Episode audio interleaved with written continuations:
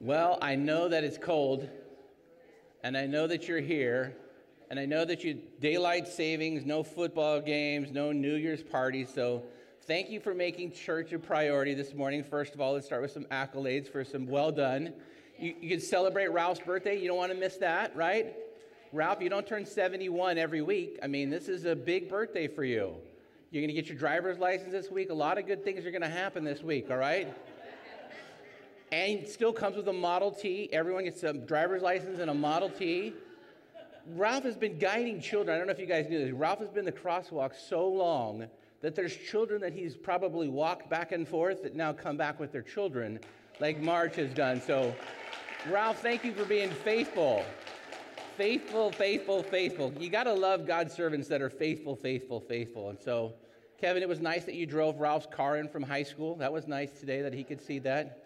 And, you know, a lot of good stuff going on here. I want to encourage you guys keep praying about some of my personal stuff. I'm not going to make too much time today, but things are going in the right direction. And obviously, if we have more information, we look forward to sharing with you. But sometimes I don't want to get in front of this situation because I feel like that could be problematic, although I've been told not to be worried about that. Who by worrying is added one day, right? And the scripture says something like that, right? Yet we all kind of talk about that. Well, today I'm going to share with you from Acts 23. We're still continuing in Acts. We're almost done. I think we have like five more weeks into the book of Acts. And I want to share with you something that's really exciting about the book of Acts. So, those of you hear a word like theology or orthodox, does that kind of, is that problematic for you? Most of you using those every day? You got your comfort with those? Orthodox.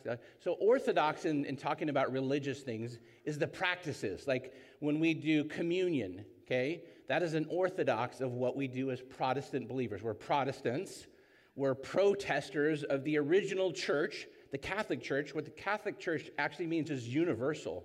And Martin Luther was kind of the founder of that, and he protested the church with what was called the 85 Thesis, all the different things that was wrong, and we were birthed from that. So, Orthodox are some of the practices that we've carried from that. Baptism and communion are some of our main Orthodox sacraments that we call them. But today I have the privilege of sharing with you guys a theology, okay? A theology is a little bit different. Two words theos, uh, God, study of God. And the idea is the theos is when we study the one of the attributes of God today, we're going to study something about God that's not seen all the time, but it's true. It's just, it's not necessarily a focus. Now, Acts is the book on the church starting up. Some other books in the Bible are much more theological based, and so you get a lot more teaching on that. So I'm excited that three quarters of the way into the book of, of Acts, I get to share with you one. But the idea of providence, okay? So this comes from the two main attributes of God is omniscience and omnipotent. Omni- omniscience, to tongue twister words this morning, all knowing. God is all knowing. And because he's all knowing, he has providence in things. And providence simply means this it's the protection without you understanding it's even happening. So it's kind of an interesting topic to talk about, and I wanted to share with you a story about that. When my daughter was young, she tried out for swimming. This is my oldest daughter, Courtney, and she had this fascination. Unfortunately, she was not that good of an athlete, but she was still fascinated with swimming, and she started to progress in her swimming and wanted to try out for a tryout team that was like a travel team. Uh, I knew it was going to be a big day for her, and so I traditionally didn't go to tryouts for practice things, but I thought it was a big day for her at a public pool. A lot of people, I would go. And I remember she hadn't eaten. She was all pumped up and excited, and she had to swim a certain time to make the team. She probably was young, 12 or 13 years old at the time. And she went out there and she did this swimming, and she was really, really, really close, but she didn't make the time. And I remember as we were walking away from the pool, one of those big concrete decks and lots of people, traditional pool, Dylan would know all too well. She was, she was kind of short breathing. She was kind of hyperventilating because it was so exciting. And she said, Did I make it? And I said, No, you didn't make it. And she wanted to cry and she was really sad. And then I turned around and I said, I started to go into that fatherly pep talk. But, and as I turned around, I didn't, you know, I turned and assumed she was there. She wasn't there. She completely passed out, straight forward, straight up and down, done. And it sounded, all I can describe is like a two by four hitting the deck. And I remember thinking, well, my child just died. I mean, swimming trial, we're dying. It was a very traumatic thing because you're not used to your child doing that. And convulsions and the people and the whole thing. And I remember when she's waking up from this whole thing, all she said to me is, I guess swimming's not for me. Providence is one of those things, okay? The providence of God is one of those things that doesn't necessarily make life easier, but as a parent, that pep talk that we had right then and there became so significant in my relationship with her is the realization is that sometimes God's protecting us from things, both physically and spiritually, without us even knowing. And because of that, when he does speak truth powerfully through a providential moment, that was a providential moment in my life to say, yes, but that just means there's something else for you right? It's like we purpose so much of our life to be so like this is who we are and this is what we're going to do. And I'm a baseball player or I'm an athlete or I'm a this. And then all of a sudden that door closes one day and all of our hopes and dreams come crashing to the ground and we're like, but why, Lord? Why? You know, the proverbial honor, and he's why. And he's like, Providence speaks to that so powerfully. And so I'm excited to, to share this with you this morning because uh, the Bible has its own definition, but I looked on the computer. Providence simply defines as outside intervention. Outside intervention. And then the Bible actually says this when, when one receives guidance or protection provided by God exclusively for his people. Guidance by or protection from God exclusively for his people. So, uh, like I said, the idea that God is all knowing, omniscient, omnis, omniscience, man, say that word five times fast in the morning. Omniscient, and all powerful are the main attributes that most people know. And I will share with you a couple more attributes at the end of the message. So today I'm going to be talking about that. I'm going to ask and pray right now and ask God to kind of bless this time. Acts 23, I'm only going to be reading 11 verses. The rest of the passage is more about what's happening behind the scenes, which will be explained in those first 11. So please join with me in prayer. Father God, I thank you for the morning. Thank you for the opportunity to study your word. And I thank you for those who prioritize uh, being in your house. And I know right now there are definitely some who are listening that are sick this morning. I also want to pray exclusively for my brother Tom, who's uh, out there driving in, uh, for his protection. Super grateful for the community that's here this morning. Thankful for Ralph's birthday and just all the different things that you're doing in here. I also want to pray for that person that showed up this morning needing to hear from you. Father, would the providence of God speak powerfully to that individual this morning that nothing in our life is by chance, and everything that's been put before the Father has a time and a place and a space. And that's why we can know beyond a shadow of a doubt that all things will work together for those who love the Lord and trust Him with our lives. Father, we do these things and ask these things in your Son's precious and holy name. Amen. So, with this in mind, let me ask you this We are God's children. So, what can we offer God who has everything that he needs? Let me explain this again. God needs nothing, okay? He is fully equipped to have everything that he possibly could want, need, or have. He has been and he will be. That's another attribute we'll talk about at the end immutable, okay? And because of that, when we think about something like providence and the opportunity to share, let me ask you something.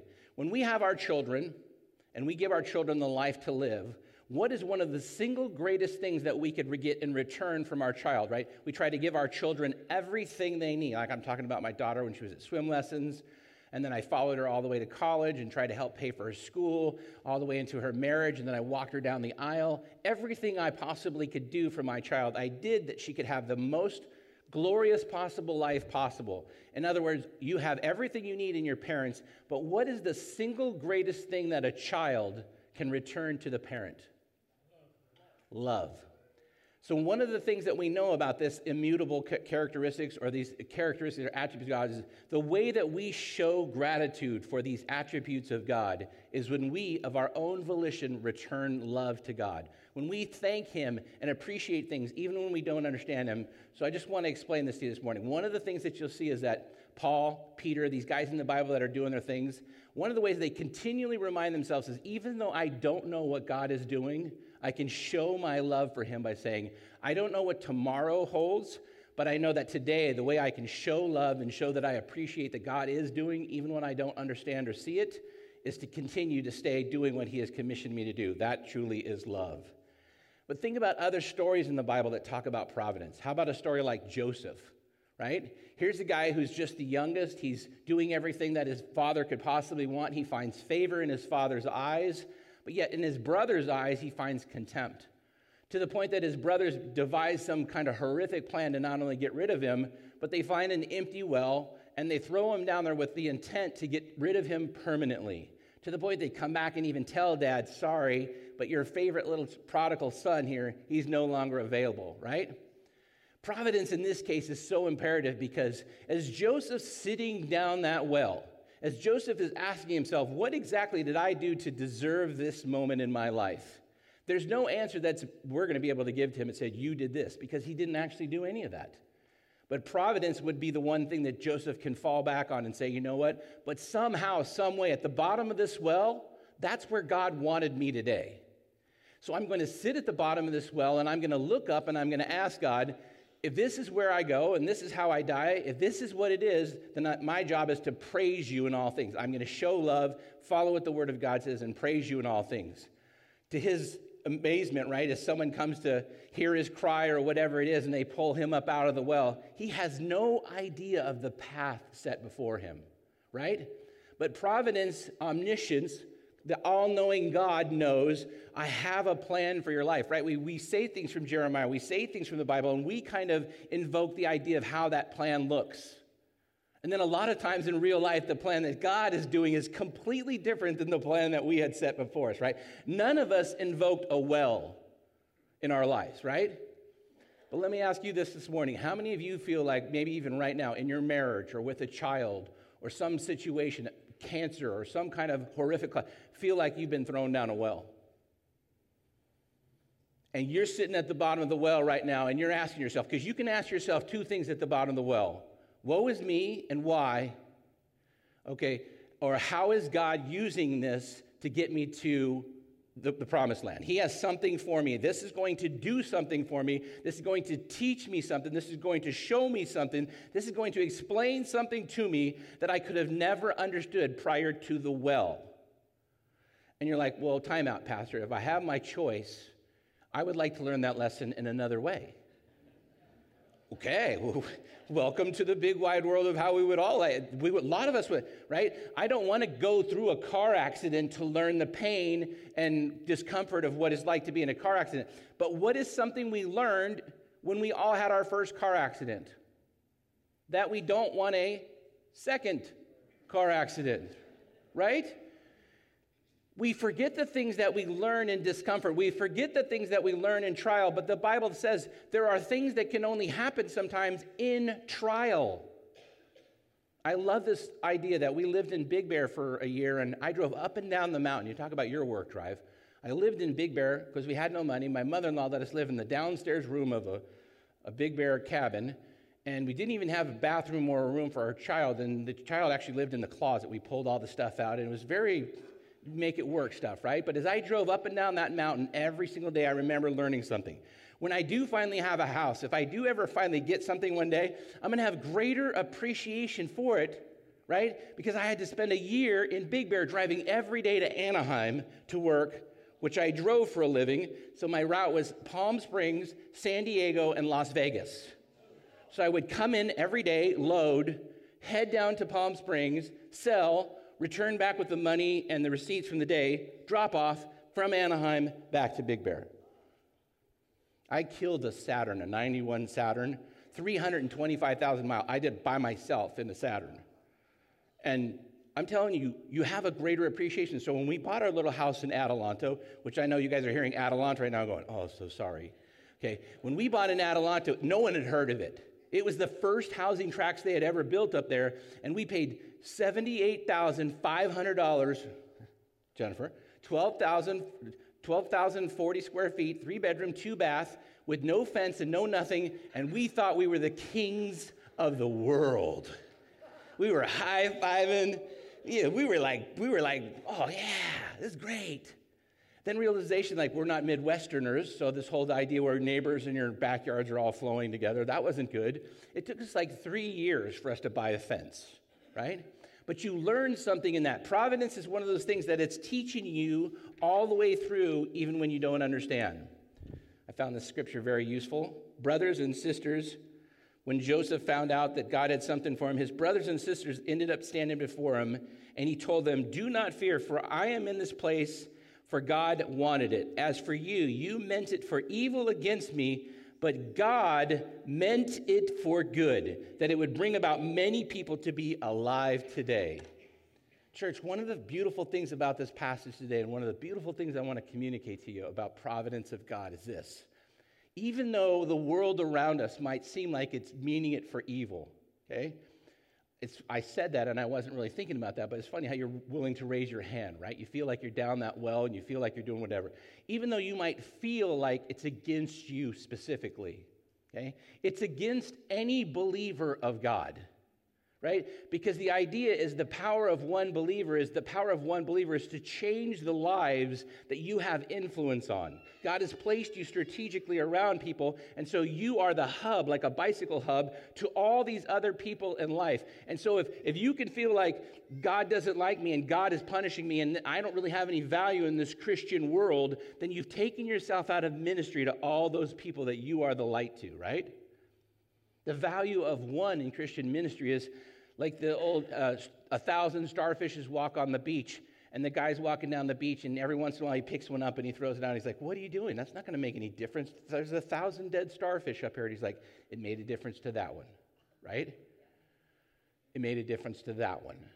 And that's how we have to live our lives. We have to live more myopic, more narrow in our focus. Rather than seeing the big picture of the world's going to hell in a handbasket and there's nothing we can do about it, church, it's been going that way from the time that the Lord was here and he left and where he sits at the right hand of the Father until he returns again. It will continue down that path and neither you or me will stop it from going there.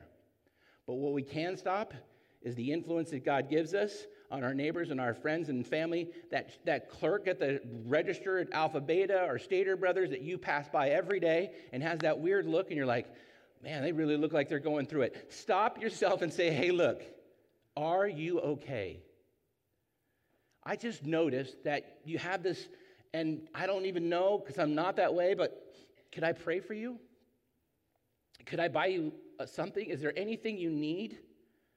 How can I tell you, human to human, I see you, and can, how can I help? Right? You're not going into some oration about biblical theology and practices and orthodoxy and the history of the church. There's no room for that. They, you don't know what that person's need is. Like the, the old saying is, meet them where the need is. The need is right now and it's right in front of you, and you know that you're spiritually speaking in a better place. Show providence to them and say, hey, God might be actually doing something with you. Let me see if I can pray and ask for God's Spirit to help you see what God's doing with you. As I look around the room, one of the beautiful things about a small church for me too is like I, I know a lot of your stories. Like I know I know you guys pretty well. And so the beautiful thing about knowing your story is I know that for some of you, you're making more peace with these issues that God, conundrums that God has given you than others. And so I just want to lay that blanket on top of all you and say, as the rain falls, it falls on all, right? so too is when the, in this life, when the, when, the, when the difficulties of life fall, it will fall on all. It is not a selection of you being right or wrong because there's none righteous. It's just life, okay? Make peace with it, take a deep breath, and trust. Why? Because he already told the apostles this in John 16 33. I told you that it was going to be like this. I told you that there's going to be difficult things, so that in me you may have peace. For in this world you will have trouble. But take heart, I have overcome the world. Providence does not make things go away. It does not ease the burden or the pain of sitting bedside with someone who has cancer or someone who has suffered a loss. What providence allows you to realize is that the omniscience, the, the fact that God knows everything, means that God knew you would be sitting bedside with that person. Now, what you have the opportunity of is taking a deep breath and either saying, okay, I'm going to provide the ministry of just counsel and just sit with them, sit Shiva, right? And, and the Jewish thing, you just sat with someone and cried with them. You didn't have to give any words, just sitting with them. Or you can sit and then invoke the name of the Spirit and say, Spirit of God, if you have something that you would like to communicate to my brother or sister, please speak through me. Allow me to be that source of encouragement to them. By the way, let me read that again. In this world, you will have. Does that sound subjective at all? Does that sound like, oh, come to Jesus? I mean, these, a lot of these churches on TV nowadays, come to Jesus and best life ever, and give Jesus a dollar and he gives you a thousand, and come on, Jesus, and go, Jesus, and all your problems go. Have any of you experienced that? Because I missed out on that, okay? I've come to Jesus and I've made those kind of commitments, and I've seen a lot of people really struggle. I've seen a lot of people go through some really difficult stuff. But one of the most powerful things about a, a, message like this is like, have you ever had that moment in life where you were at work and you were running a little bit late and someone calls? Maybe it's a, a, a panic or someone calls and they need some counsel, and you're like, you know, I don't have time for this right now. But nonetheless, it's a counseling situation, so I'm going to take the call. You take the call, and now you're three minutes late or four minutes late. I am one of those people that does not like to be late. I mean, seriously, I don't like to be late. I'm driving down the car, and I'm thinking, going to show up late, and people are going to think poorly of me, and I'm a pastor, and where's your integrity because you're late? And I get to that where I live by Bear and um, Sunflower, right by the mall. I don't know about you, but we have one of those intersections where there's a pretty good crash about every three months. Just pretty good one. A really, because everyone's in front of the mall and they're distracted and they're not paying attention, and half the people are trying to make the sunflower turn at 80 miles an hour. It's just not meant for any of that. So I'm three minutes late as I get to the intersection and I see nothing but ambulances and nothing but fire rigs. And as I look out there and see a multitude of two or three mangled cars, I think, where would I have been three minutes earlier? right? Where would you have been three minutes earlier? Like, I grew up in a relationship in a small church in San Juan Capistrano at a Christian school with 23 kids in my senior class. So, obviously, being a, a, kind of an athlete at school and an athlete, there was a female who was kind of my counterpart in that. So, we were naturally kind of, you know, in the same world for a long, long, long time. So, when that relationship didn't work out with God, I was very, very frustrated. Like, why would you put me in someone's life if you don't have that intent? So I'm going to just stay at school at Point Loma and wait while you fix that relationship, Lord, because something's wrong here. And maybe you didn't get the memo, but obviously we're supposed to be together and this is not working out good. But I'll go to Point Loma and hang out while you work things out. Week one of Point Loma, Jennifer goes walking by with her friends and a whole different group of people. And God says, Providence says you're wrong. And I have something for you that's completely different than where you would go and what you would do. And thank God Garth Brooks wrote the song because I start singing, Thank God for Unanswered Prayers. The greatest mistakes you've ever made and some of the greatest things you, you didn't even know, church, you're going to find out today. You don't even know what's going on. There is a battle, the Bible says in Ephesians 6. There is a battle going on right now for every believer's heart, mind, and soul to the point of spiritual warfare to control your thoughts to move your heart from orientation of God and veneration, the word we used at Christmas, remember, exalt. There's a battle going on from your enemy who says, if I can just turn them from exalting God in all things to just saying, oh my gosh, the world, and look at the politics, and have you heard channel seven, and then channel four, and then channel two, and like, all things are working together Every person, every animal, ask Balaam's donkey. Everything is working towards something that God already knows and understands. If He says you're going to have problems and you have problems and you still want to say why, there's a problem with you understanding what He's already given you. Why? Because He's building character. Okay? Character comes from the fire.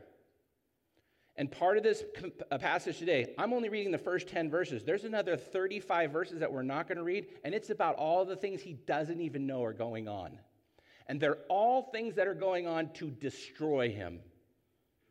But yet God protects. I, I think about that passage in the Bible where it says, as a mother hen protects her children, right? And if you haven't been to a farm and ever seen a, a like a, an animal that has uh, especially birds, if they have small little chicks, if there's a dangerous situation, the mother risks their lives and they fan their wings and they cover their children.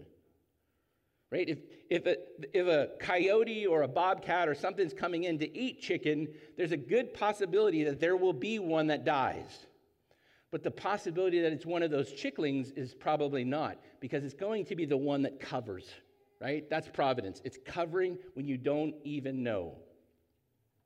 Paul's in a really difficult situation. He's put himself at the Antonia fortress on the stairs speaking to a large multitude of people in which he originally was the plaintiff. Remember, we talked about this last week. They were going after him, and he had done wrong in their mind. Even though the charge was fake, they were going to go after him.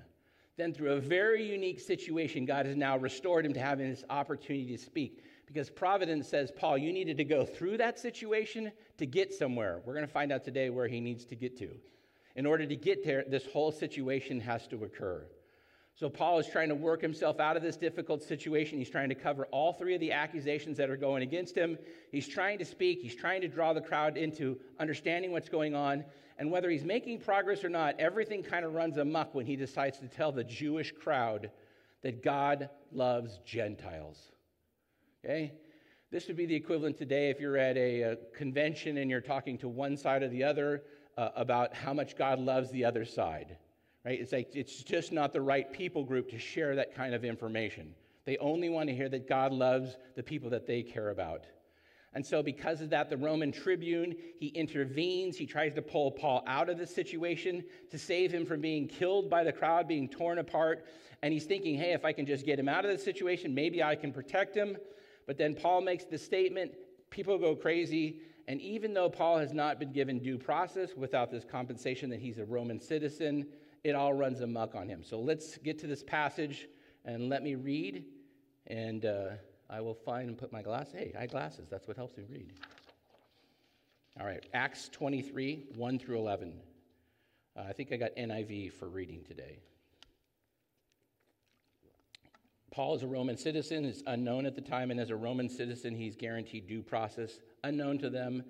So let's see what happens. Now, looking intently at the council, Paul says to them, Brothers, same verbiage he used last week, I have lived my life in entirely good conscience before God and to this day. But the high priest Ananias commanded those standing beside him to strike him on the mouth. Then Paul said to him, God is going to strike you, you whitewashed wall. Do you sit trying to try me according to the law and in violation of the law and order me to be struck? But those present said, Are you insulting God's high priest?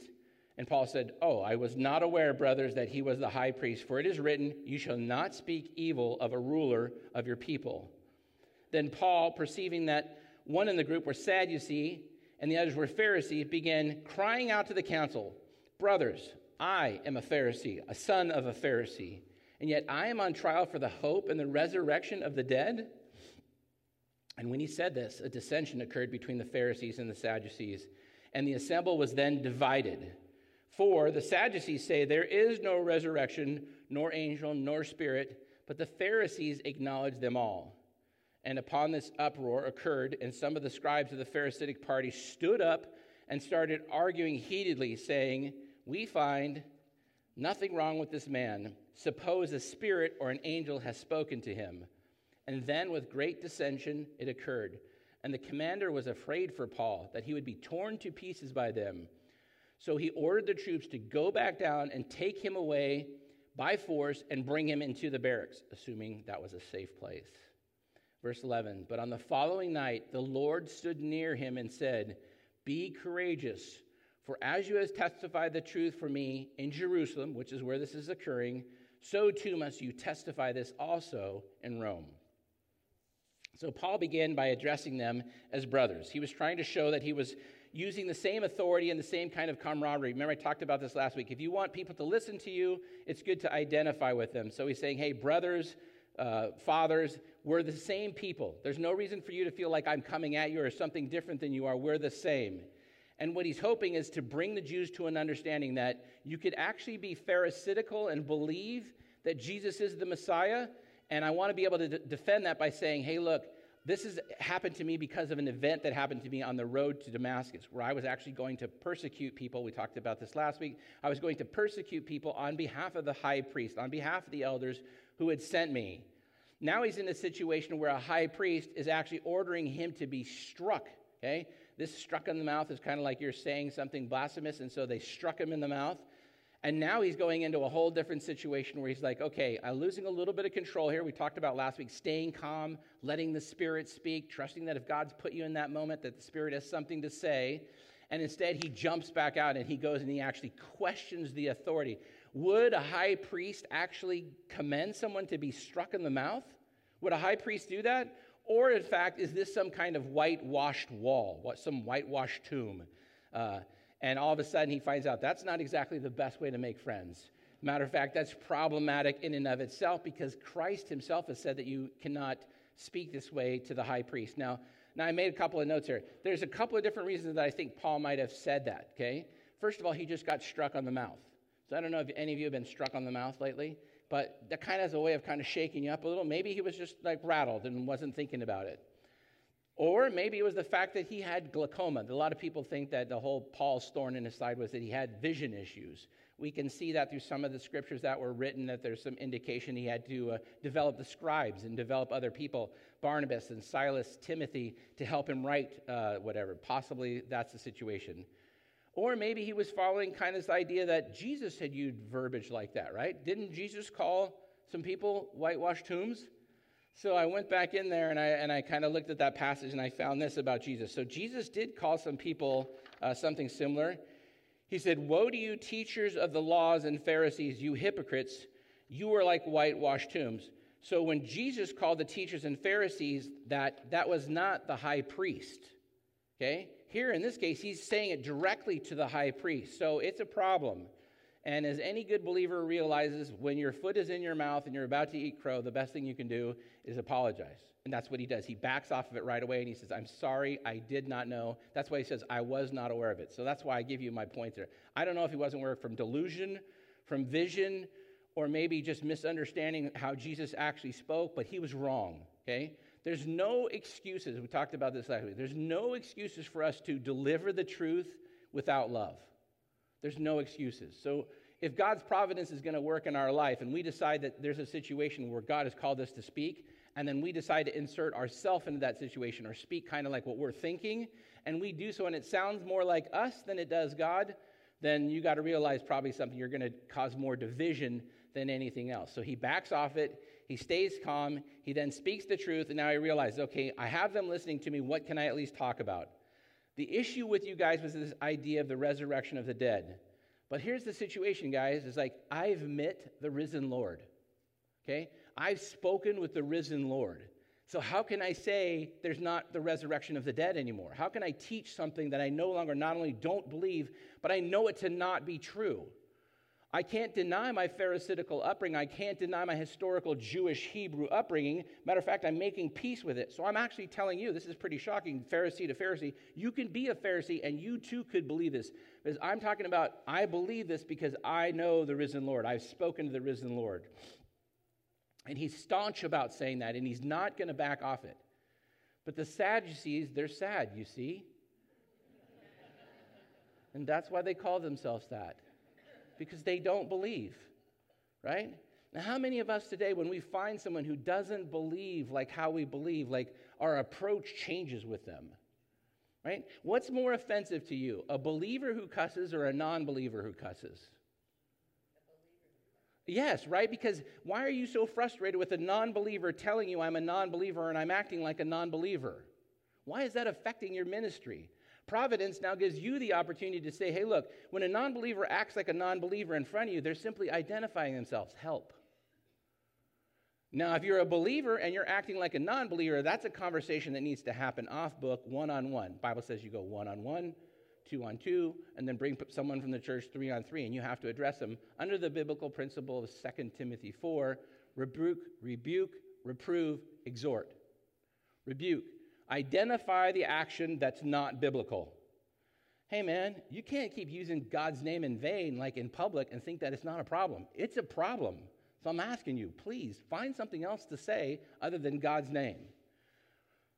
Reprove. I love you, but you don't realize you're having influence. And I used to be someone who spoke like that too. So I'm just saying, hey, brother to brother. And then exhort.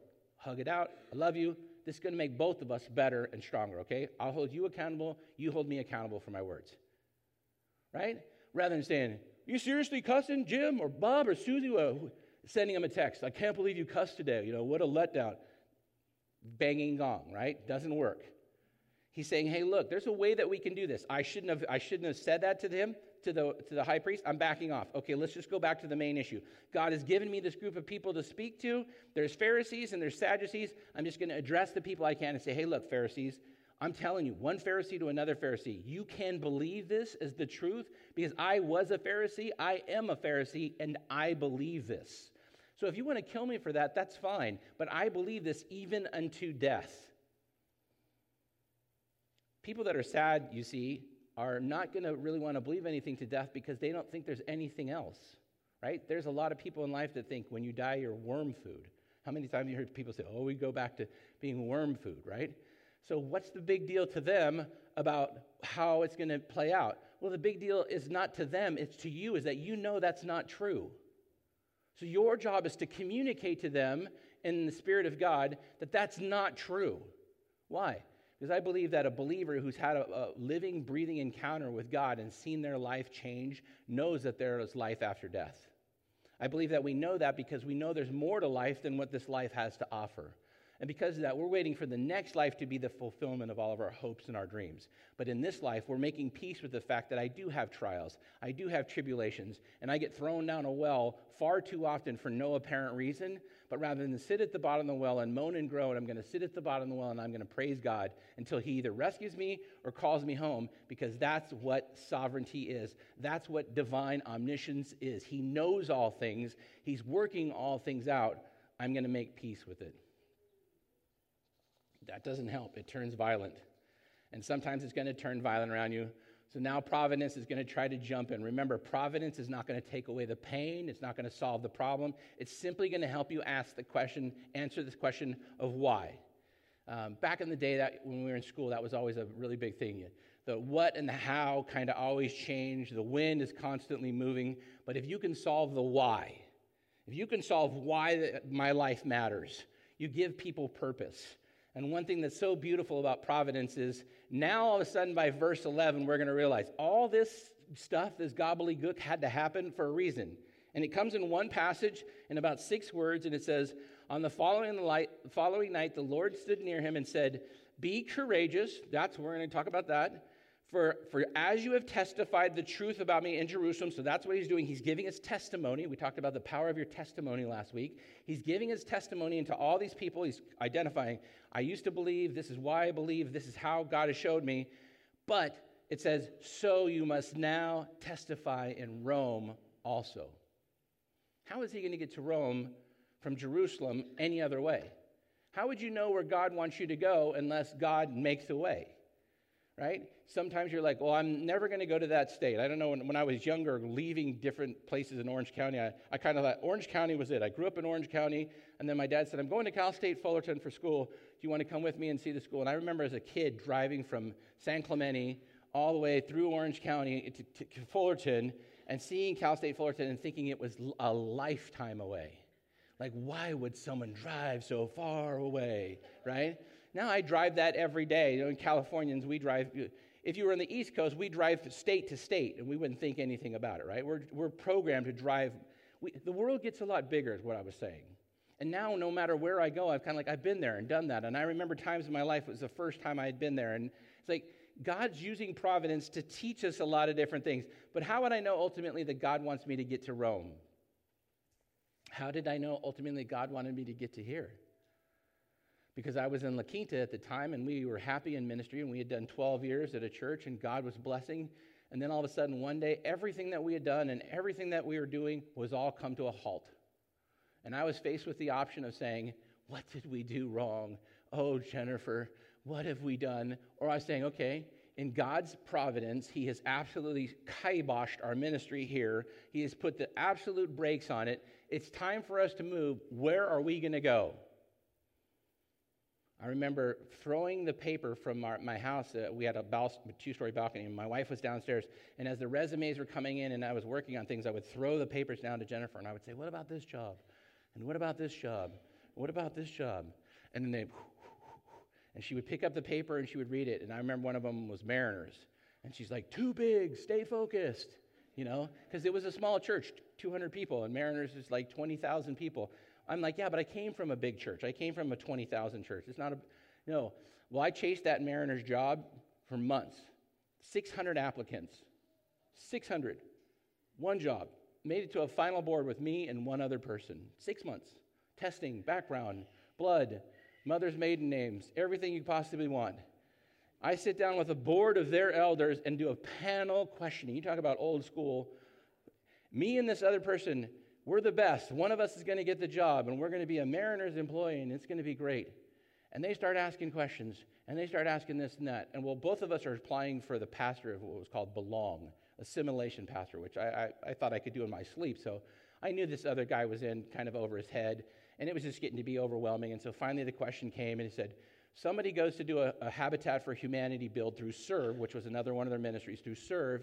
Who should assimilate? Serve, who does the job with Habitat for Humanity, and that's where he's coming in, or you at Belong, which he didn't come in with, like totally trying to prep. But I already knew that the person hiring me said they wanted Belong to do everything. They wanted Belong to do all the assimilation so it made the paperwork easier for the church to follow someone. So I answered according to how I was taught, what I was said, and without a doubt, it shut the whole board up because that's the answer they were looking for, and I knew it. And the other guy just said, I don't know. From that point on, the whole board went crazy and it divided, and it literally went into a warfare, a lot like this, between the two parties. And all of a sudden, I realized that even though I thought I had the job, the job exploded in front of me, and it turned out to be such warring sanctions about who was really in control. And it was kind of like the underbelly of a church, right? You get to see something behind the scenes, and then I realized like that. Poof, I got an email and said, even though you were clearly the best candidate, we're sorry about your time and energy, but the job has been removed at this time as we rediscuss the parameters of the belong pastor for Mariners Church. Church, at that same time, I look back to that one floating paper that I threw down to my wife that said, Lighthouse Community Church, Costa Mesa. My parents' home church from the 80s and 90s, right? A place where I was born at Hoag. And I realized something. Providence speaks truth loudly in your life. And when Providence speaks truth, you need to get to Rome, buddy. The only way you're going to get to Rome is through this portal that's in front of you. And even though they're going to be throwing rocks and hitting you with sticks as you go through it, it's the way you need to go. We got to be very careful about asking why, Lord. Why would you choose this path for me, right? I told you I lived in Big Bear that whole time.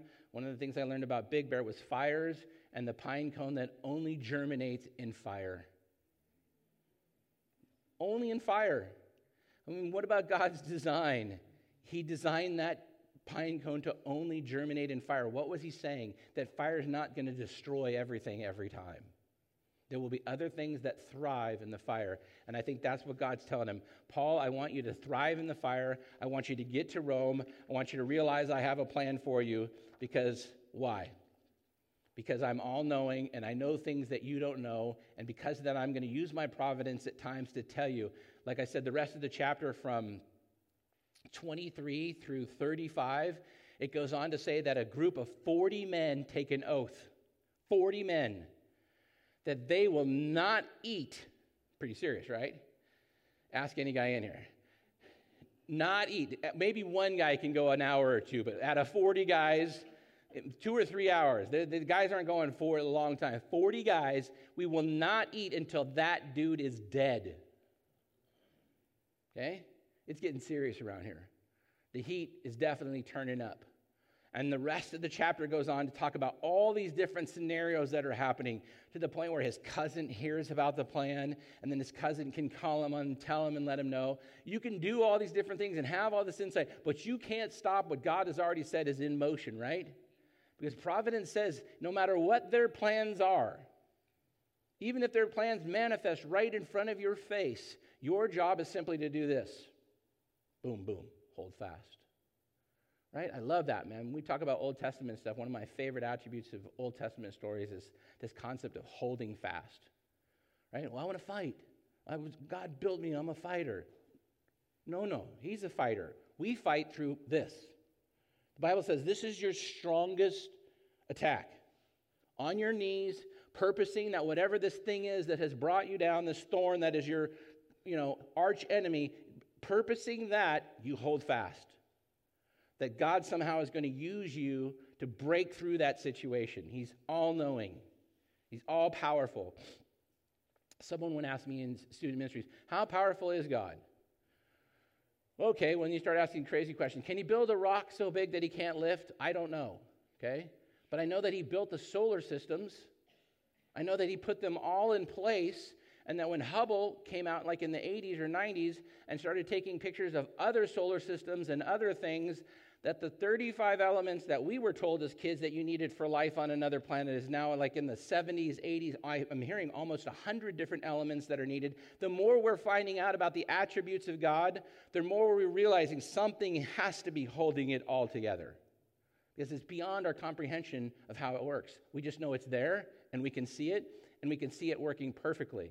Well, what about Big Bang? Something blew up. Okay, go, I want you guys to have an experiment with your kids today. Go in a room and wait for something to explode. Make sure there's nothing in the room. This room needs to have no, no, church, no chairs, no couches, no fireplaces, no lights, no nothing. Just a room for the sake of scientific experiment. And then pre- prep yourself in such a way that you're able to see where the explosion would take place. And spend some time waiting for the explosion to happen. Right? I mean, uh, how silly are we trying to tell people that this is how things work? The last time I saw nothing explode is never.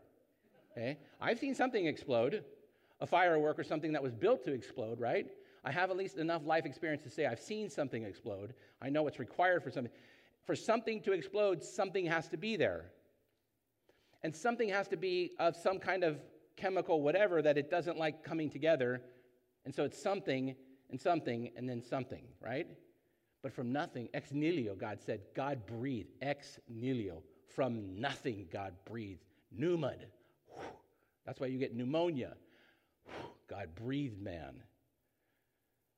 Divinity, okay? He's all knowing, he's all powerful. So, what else can I give you to help you? Well, this is not a full message on attributes of God, but how about this? He's the Alpha and the Omega. Okay, non Greek speakers, He's the A through Z. What's left? Nothing. Okay? He is everything. He is all the letters, and He always has been. Another attribute of God is He's immutable. Another fun word you can try to use this week. Immutable. He's always been. Okay? He's always been and he always was, and he's the beginning and the end, and so there's no reason for us to try to figure it out. The fact that Paul has no idea that all these guys are trying to kill him, and then, then he finds out these guys are trying to kill him, has no bearing on one thing God needs him in Rome. And this is the path to Rome. Okay? 1 Corinthians 10 13. There's no temptation come upon us for which God has not provided what? A way through. Okay? You may not like the way through, cancer, hardship, broken whatever relationships. You may not like the way through. But if that's the way through that God has given you, your job is to consider it all joy. And in considering it all joy, realizing that God has asked you to go through it, yield to sovereignty and this understanding that God knows the beginning from the end. And if God knows and has placed you in that situation, and when you look around in the well, there's no one else in the well, it's just you at the bottom of the well, and you realize, okay, when I am rescued, whatever God has for me, it came through the well. Exactly. Uh huh. Uh huh. You're going to have to go through the well, little dude. And then when you do, and we're going through the well with him, right? But what greater joy is it when we go through the well? That God now has the ability to say, Do you remember the well? Was I not there with you in the well? Do you remember that time when I held you at your job or took you out of a relationship and you're like, but that relationship meant everything to me? What does it look like two years later, five years later, 10 years later? Can you see perfectly now how that was not the right situation for you? That was not the right college? That was not the right. Do you see clearly? Would it made any difference if 10 years ago if someone had said, but one day you'll see? No, it wouldn't have, because in that moment you don't see. But God's telling us, hey, look, I got you, and I'm directing you, and I'm leading you, so stand down. Yield. When I call you to speak, trust the Spirit of God to speak. A conversation I had last week after church with someone was I missed the opportunity to speak, and now I'm feeling this overwhelming guilt. No, you hold that guilt in front of the Lord and you say, Lord, I know there was an opportunity you called me to speak, and I missed it. From every situation that remains for the rest of my life, let me recall that person. Let me recall that and let that be a source of hope and encouragement for the future that because I missed one and I knew you called me to it, I won't miss it again. And I'll be ready to have your spirit speak through me. Because I know when I speak, I'm just going to share my testimony, and whether they get it or not, I'm going to trust God with it. What else can we learn? two final things God is just and God is holy. God is just and God is holy. So, whether you like it or not, has nothing to do with whether or not if God says there's a penalty to pay for sin, you're going to pay it. If you're a believer, if you're not a believer, if you think about it, if you don't think about it, it has no bearing. God is just. His justice is perfect because he was and he is and shall be. And so when he says sin has a cost and sin has a pain, and if you sin, there will be a price to be paid, be prepared because that price is coming and nothing's going to stop it. But he's also holy, right? And because he's holy and because he sent his son to die for those sins, there is this point where God relents. He relents, right? That's ultimately what Jesus paid for on the cross. The sin of our sin had to be paid. And now in Jesus' blood, we are covered to such a degree that God relents from saying, okay, your entire life of sin, Romans 8, there's no condemnation for you now that are in my Son. And I see you in my sovereignty, in my omniscience, in my all powerful being. I see you and realize that now the single greatest thing that you can give me is love. Right? Think about that. When you venerate God, that's why God does not, the first three, uh, no other gods before me, do not use my name in vain, and no graven images. Did you notice that the first three about the Ten Commandments are about our direct relationship with God? I can't have anything between me. You can't put something up in your house that you venerate. Venerate, uh, not really a term that we use, but so veneration in the Catholic Church might be like, believe it or not, there's a church that has what they believe to be a bone fragment of, I think it's either Paul or Peter's finger, a bone fragment. It's in a glass case surrounded by, you know, bulletproof glass and lighting and a whole thing. And it, it venerates this particular component, saying, We have this, which makes our church super holy in the scope of things because of this piece of bone. And God says, I won't accept that from anybody or from any church because the only venerating I'm asking you to do is this way venerate only the person who can forgive you of sin. See, Peter or Paul might be a great man, and we know that he's a good man but he cannot forgive our sins. Only one person can forgive you of your sins. That's why he claims to be the way, the truth, and the life. And so every church that venerates should venerate exclusively Jesus Christ. Amen? I mean, if we don't know that church, that's, that's as good as it gets. If you have something at home or some way of venerating or, or saying some rote prayer that you say multiple times, that's not what he wants. Just like I don't want that from my kid. I don't want my kid to come and go, yeah, I'm sorry. You know I'm sorry. No big deal. Let's go. Moving on. I don't want that. First of all, my kids are all grown up, so I'm not going to get that anyways because they would never say that, right? But if I could have my kids come to me at 26, 29, and 31 and say, hey, you know what, Dad? You might have been right in that situation. And if I have a chance to redo that, I might reconsider that. So thanks for sharing that with me. You know, I'm, I'm loving that. I'm loving the fact that I can still have influence in their life and the fact that they can consider me valuable. And in the same sense, when we kneel and we pray and we sing, and you're like, but my voice. And I'm like, think about who you're singing to, think about who you're praying to. And we venerate the immutable, omniscience, and omnipotent God. How much glory and honor and joy does it bring him? Well, one final thing. I told you last week I'm a grandparent. Man, I made it. I have six grandkids. I'm, I'm as happy as can be. But when I get to hold my, my, my new grandson, Carson, he doesn't do anything but coo right? Poo and coo. That's about it. And I, because of my fistula from my kidney stuff, it really thumps a lot in this arm. And I just lay him on there, and it's like an automatic baby sleeper. And he, and he loves it. He just, because, you know, it's, it's really fluttering. And he'll start cooing. And I look at everybody and I'm like, you ain't got one of these. You don't have no baby cooer in your arm, you know? of course, if Jennifer's in the room, she don't even give him up to me, right? Like, cause she's like mama bear and everything. But I'm like, I'm a man, and men aren't really, you know. But man, do I melt like paraffin? Like I just the the, the eight pounds of nothingness. It's it's mine. It's not it's not exclusively mine. It's my son's and his wife. But it's like it's my lineage. It's my hope that he's going to do something and be something. And the fact that his brother already likes him and you know is excited and whatever it's like it gets simple man. Church life gets really simple. In this life we're going to have problems and issues. We got them but in this life we're going to be blessed beyond belief as well and if we keep the main thing the main thing if it's inviting our friends back to church and sharing the love of christ and trying to be the light in the dark world and not being consumed by all the different things that are happening and making peace with that and saying it's still it's been happening it will continue to happen regardless of that, I got to choose this day who I will serve. Amen?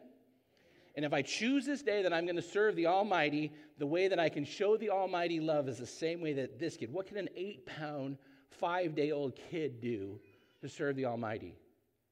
Eat, drink, and grow, right? That's where my hope is that he will one day, of his own volition, come back to me and say, Papa, I love you. Thank you for mom, my mom and dad. They're so awesome. Like I have it in my mind the stuff I want to hear from my grandchildren one day, right? Because that's where the gold is, guys. It's not in the bank, it's not in the deposit, it's not in your money market, it's not there. It's in the investing in another human being's life. If God said the wages of sin is death, and there's no other way to the Father except through me, then that's all there is to discuss anymore. Whether or not you believe it, whether or not you like it, whether or not it feels right or bothers you, I'm sorry. But I need to share that truth with you because that's where the truth is. And the truth sets us free. And if you want to be free, free indeed, you need to be free of sin. Because as long as your sin rules your life, you'll never understand what you need to be free of. You are in balls and you are in chains and you are shackled to your sin until someone sets you free. And then you're a new creation in Christ. So here's my last question to you Behold, I stand at the door and knock. If any man opens the door, I will come in and sup with him and he with me. But what happens if you do not open the door? You can know he's there, you can hear his voice, and you can tell all your friends, I know where Jesus is, right there. But until he comes through that door, life change doesn't happen. And once he comes through that door, you can still be a Pharisee and believe. That had been shocking, by the way. I'm sure the Pharisees were like, What? You can be a Pharisee and believe. I saw him. He came through the door on the road to Damascus. He came through the door. I know this because it didn't affect anyone else. It only affected me. And he spoke to me. And even though he spoke to me, no one else heard it. But I know beyond a shadow of doubt what I know Jesus is alive. And that's all there is for me to share. Church, Jesus is alive, and that's all there is for me to share with you. He is the way, the truth, and the life. We have something to share the world that's valuable and significant. It will never go away, it will never decrease in value, and it does not matter what's going to happen tomorrow in the political world or any other component of your life if you would just hold fast to the providence of God and saying, hey, look, I don't have to see it to believe it, but right now there's a battle for my heart, mind, and soul. Ephesians 6 confirms it. For we, seen, we wrestle not with those things seen, but of unseen principalities of dark and light. There is a battle going on for your heart, mind, and soul. And I pray that this morning you would realize God is not only in that battle and fighting it with you, but He has victory over it as well. Amen. Amen. Let me pray. Let me pray as I invite the worship team back up and uh, call this a morning. Father God, this morning, someone in this church, someone online, someone that's going to hear this message down the road, did not realize to some degree the significance of providence.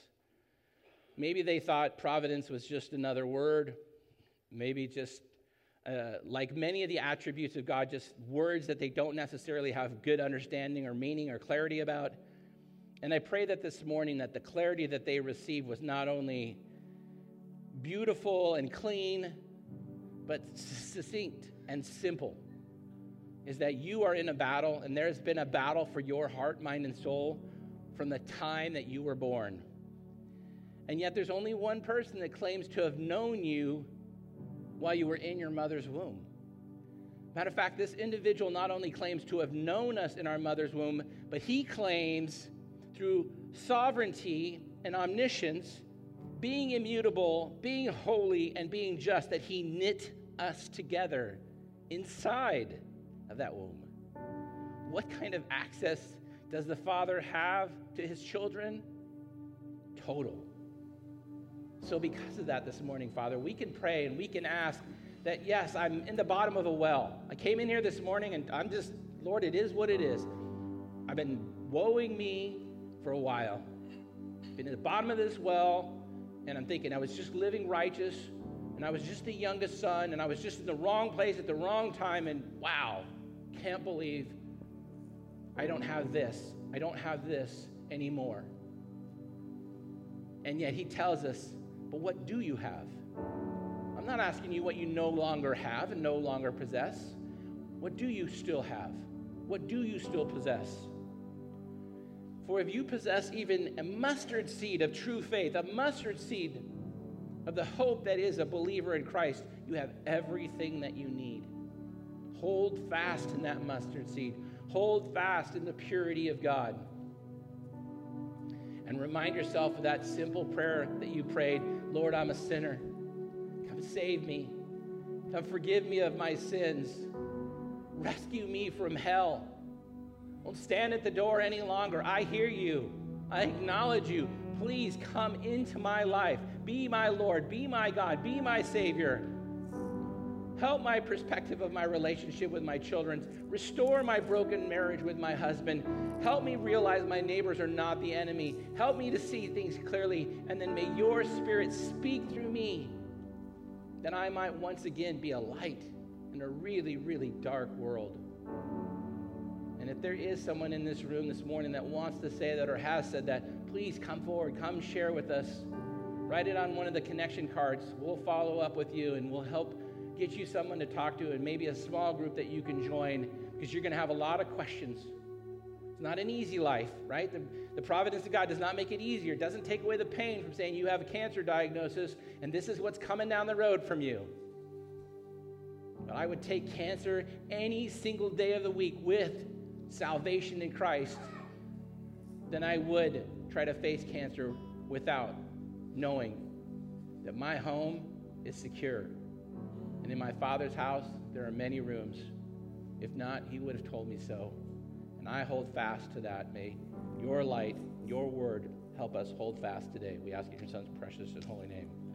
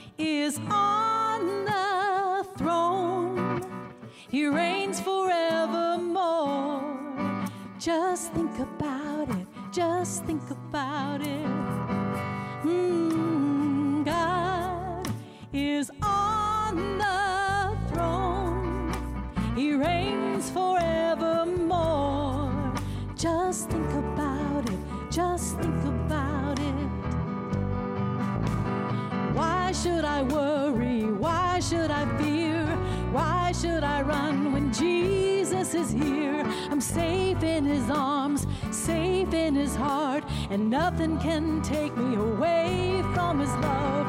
Why should I worry? Why should I fear? Why should I run when Jesus is here? I'm safe in his arms, safe in his heart, and nothing can take me away.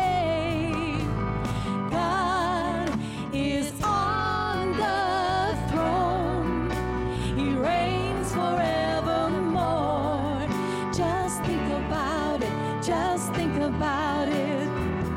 Oh, God is always good. He loves like a father should. Just think about it. Just think about it. Cause when I am anxious, when I'm afraid, I find the strength when I call on his name. I'm safe arms, safe, safe in his heart, safe. and nothing can take me away.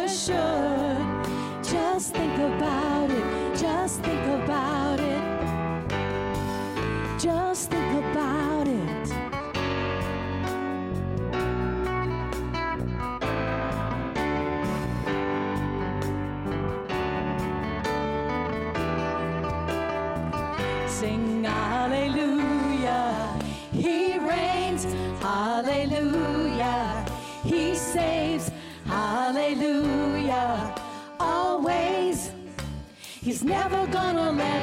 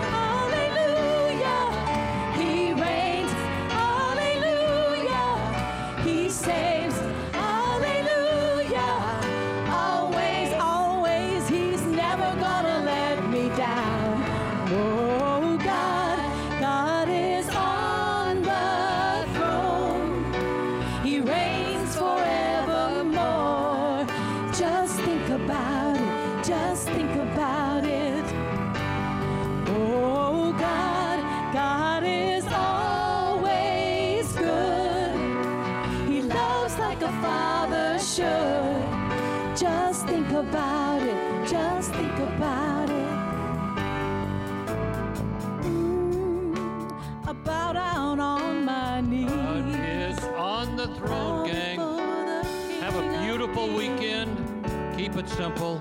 Do what's in front of